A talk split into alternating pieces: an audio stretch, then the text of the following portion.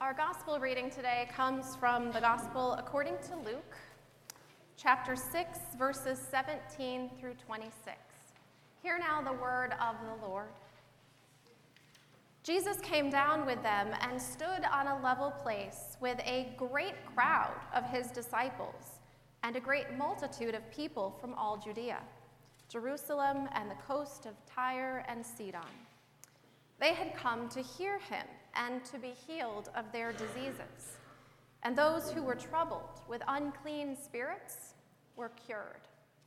And all in the crowd were trying to touch him, for power came out from him and healed all of them. Then he looked up at his disciples and said, Blessed are you who are poor, for yours is the kingdom of God. Blessed are you who are hungry now, for you will be filled. Blessed are you who weep now, for you will laugh. Blessed are you when people hate you, and when they exclude you, revile you, and defame you on account of the Son of Man. Rejoice in that day and leap for joy, for surely your reward is great in heaven, for that is what their ancestors did to the prophets. But woe to you who are rich, for you have received your consolation. Woe to you who are full now, for you will be hungry. Woe to you who are laughing now, for you will mourn and weep. Woe to you when all speak well of you, for that is what their ancestors did to the false prophets. May God bless our understanding of this sacred text. Will you pray with me? May the words of my mouth and the meditations of all our hearts be acceptable in your sight, O God, our rock and our Redeemer. Amen.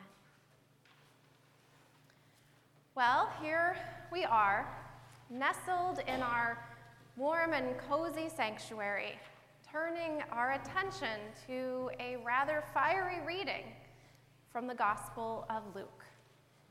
Because this is the text, this is the gospel reading recommended by the lectionary, congregations as near as All Saints Episcopal Church down the street and as far away as Mozambique across the world are all turning their attention to the same text this morning. I can't help but wonder how very different it reads in different contexts. What is it like to hear, Blessed are you who are poor, in a congregation populated by people who live on less than a dollar a day? What is it like to hear, Blessed are you who are hungry in a region wrecked by famine? What is it like to hear, Blessed are you who weep in a community devastated by gun violence. A sentence I wrote before Aurora down the road became yet another such community. What is it like to hear, Blessed are you when people hate you? In one of the many places around the world where Christians are persecuted minorities. These are hard questions. I'm not poor. I am not hungry. Well, I might be a little hungry, but not like hungry. I know what it is to weep, of course, though not as inconsolably as some. The only time I've ever experienced anything that might qualify as mild persecution is from internet trolls who can get remarkably nasty in their attacks on women serving as pastors. But it's not like strangers on the internet casting aspersions on my calling has any measurable effect on my quality of life. I once watched a video of Chinese Christians receiving a suitcase filled with Bibles. They gathered around like kindergarteners flocking to the foot of a pinata, clasping the books to their hearts and crying tears of gratitude. I wonder how they read this text. So, what is it like to read, Woe to you who are rich, in a village where the average home price hovers well over half a million dollars? What is it like to hear, Woe to you who are full now, knowing full well your refrigerator is well stocked with goodies from Trader Joe's? What is it like to hear, Woe to you who are laughing, in a world in which the average Netflix subscriber streams more than an hour of entertainment each day? But the average family spends between 34 to 37 minutes of quality, undistracted time together.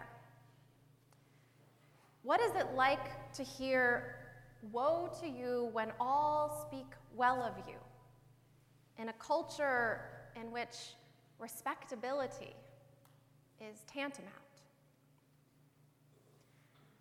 I don't know about you. But the Beatitudes, as they are presented to us in the Gospel of Luke, make me a little uncomfortable.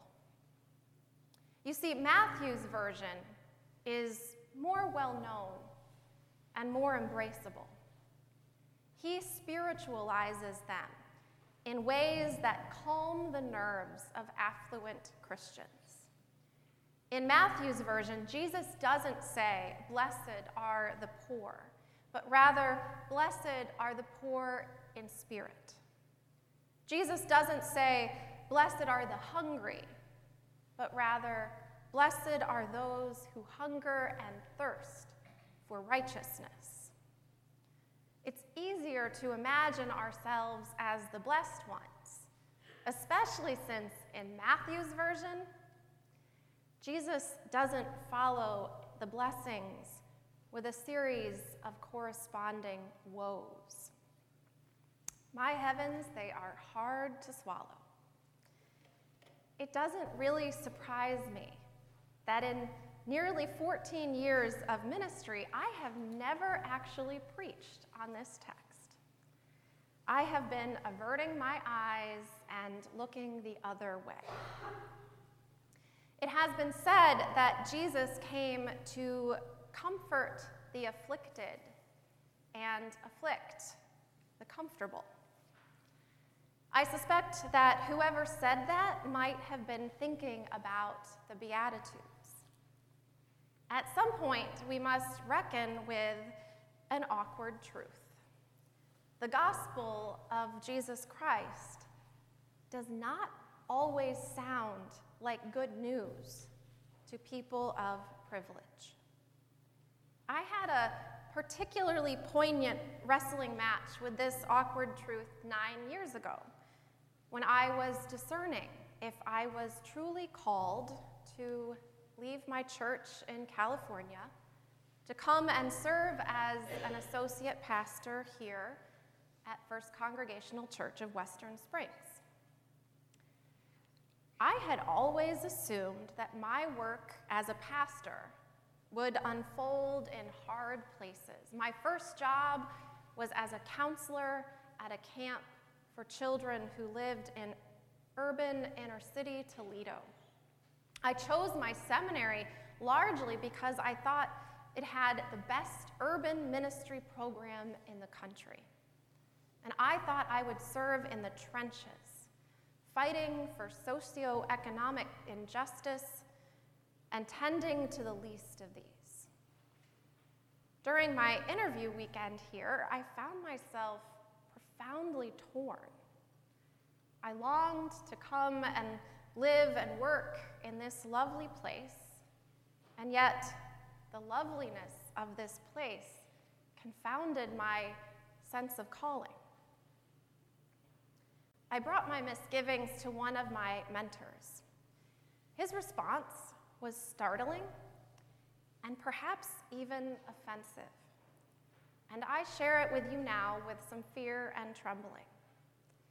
He said, The thing I have discovered is that the spiritual poverty in affluent areas seems to increase in proportion to a person's income.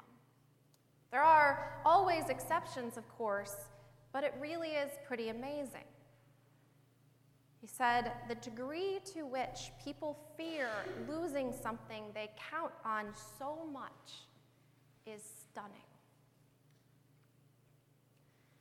These are harsh words.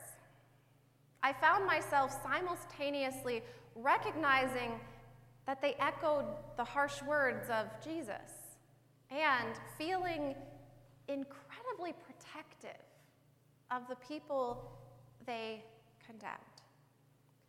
It was, ironically, that impulse to defend that made me realize I might actually be called to serve here. Now, I do not believe in a blanket statement that equates financial wealth with spiritual bankruptcy, as if the square footage and bathrooms to people ratio of your household determines the well being of your soul. There are kind, generous, and faithful folks at every income tax bracket. Yet I know firsthand the fear my mentor mentioned. Despite my best intentions, I clutch at my material wealth with the white knuckles of someone who doesn't ultimately trust the upside down vision of the gospel. Jesus can wax poetic about the kingdom of God belonging to the poor all he wants. There's something in me that doesn't totally buy it. I'm too distracted by the consolation that is mine now. Too comfortable within a socio-economic system that works to my benefit. I've been thinking a lot about another passage from Luke's gospel about Jesus' encounter with the rich young ruler. The man came asking Jesus what he needed to do to inherit eternal life. Jesus reminds him of all the commandments, but the man is confident that he has a perfect track record. So Jesus pushes him further. There is still one thing lacking Sell all that you own and distribute the money to the poor, and you will have treasure in heaven. Then, come, follow me. But when the rich man heard this, he became sad, for he was very rich. Jesus looked at him and said, How hard it is for those who have wealth to enter the kingdom of God. Indeed, it is easier for a camel to go through the eye of a needle than for someone who is rich to enter the kingdom of God. When I hear this, I become sad too. Perhaps you do as well, but I can only speak for myself. I'm not sure I'm ready for such a radical reorientation of my life. I love Jesus and I want to follow him. But the contours of my life do not lend themselves to fitting through the eye of a needle. Last fall, my dear friend Amy Julia Becker came to speak at our church. Amy Julia speaks and writes about privilege, and it is a topic she knows quite well. She is the daughter of wealthy white professionals and was educated at boarding schools and an Ivy League college. She remains immersed in an elite East Coast world to this day, as her husband is the headmaster of a prestigious boarding school in Connecticut. She's one of the smartest people I've ever met and one of the most faithful, too. She recognizes that injustice does not only stifle the lives of those who are disadvantaged, but it can also impoverish the lives of those who are not. She is particularly tuned into the pitfalls of affluence, having navigated many herself. She writes this Privilege allowed me to turn inward. I stayed focused on myself and I stayed miserable. When I look at the data about depression, anxiety, substance abuse, and isolation among the affluent youth and adults today, it seems I'm not alone. Wealth does bring happiness up to a point. We need basic material security. But people with no worries about their material needs have the luxury of becoming self centered, which often seems to mean becoming self destructive. She goes on to say this All the money in the world couldn't change the anxiety I felt as a teenager trying to achieve my way through school, and all the Chardonnay in the world could not bring me the peace I sought night after night when our kids were younger. But admitting my needs and receiving the mysterious love of God could change me, could change the world. And I suspect this is the crux of it. The kingdom of God belongs to the poor because they know their need. The kingdom of God is in danger of slipping out of the hands of the rich because our hands are so full with fleeting consolations, we forget our need. There is more to the story of Jesus and the rich man. The people who overheard this conversation asked a reasonable question. If it is easier for a camel to go through an eye of a needle than for someone who is rich to enter the kingdom of God, then who can be saved? Jesus replied, What is impossible for mortals is possible for God. And therein lies our hope, friends grace. Not cheap grace, not grace that promises everything and demands nothing, grace that transforms us from the inside out, grace that dares us to entrust ourselves to God. Grace that sears us even as it saves us.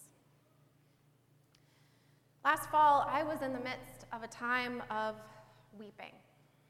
It had been a difficult year, and I was in danger of being pulled under by grief, anxiety, and depression. I went on a silent retreat out of sheer desperation. Never have I been more acutely aware of my need for God, my need for grace. On the retreat, a kind spiritual director slipped me a Puritan prayer. It was and is my blessing, a blessing as paradoxical as the Beatitudes themselves. It doesn't necessarily sound like good news, but I am more convinced than ever that it is. Maybe this is the prayer that finally gave me the courage to preach the hard and holy wisdom of Jesus' blessings and woes. Let us pray it as though we mean it. Lord, high and holy, meek and lowly, thou hast brought me to the valley of vision, where I live in the depths, but see thee in the heights. Hemmed in by mountains of sin, I behold thy glory. Let me learn by paradox that the way down is the way up, that to be low is to be high, that the broken heart is the healed heart, that the contrite spirit is the rejoicing spirit, that the repenting soul is the victorious soul, that to have nothing is to possess all, that to bear the cross is to wear the crown, that to give is to receive, that the valley is the place of vision. Lord, in the daytime, stars can be seen from deepest wells, and the deeper the wells, the brighter thy stars shine. Let me find thy light in my darkness, thy life in my death thy joy in my sorrow, thy grace in my sin, thy riches in my poverty, thy glory in my valley.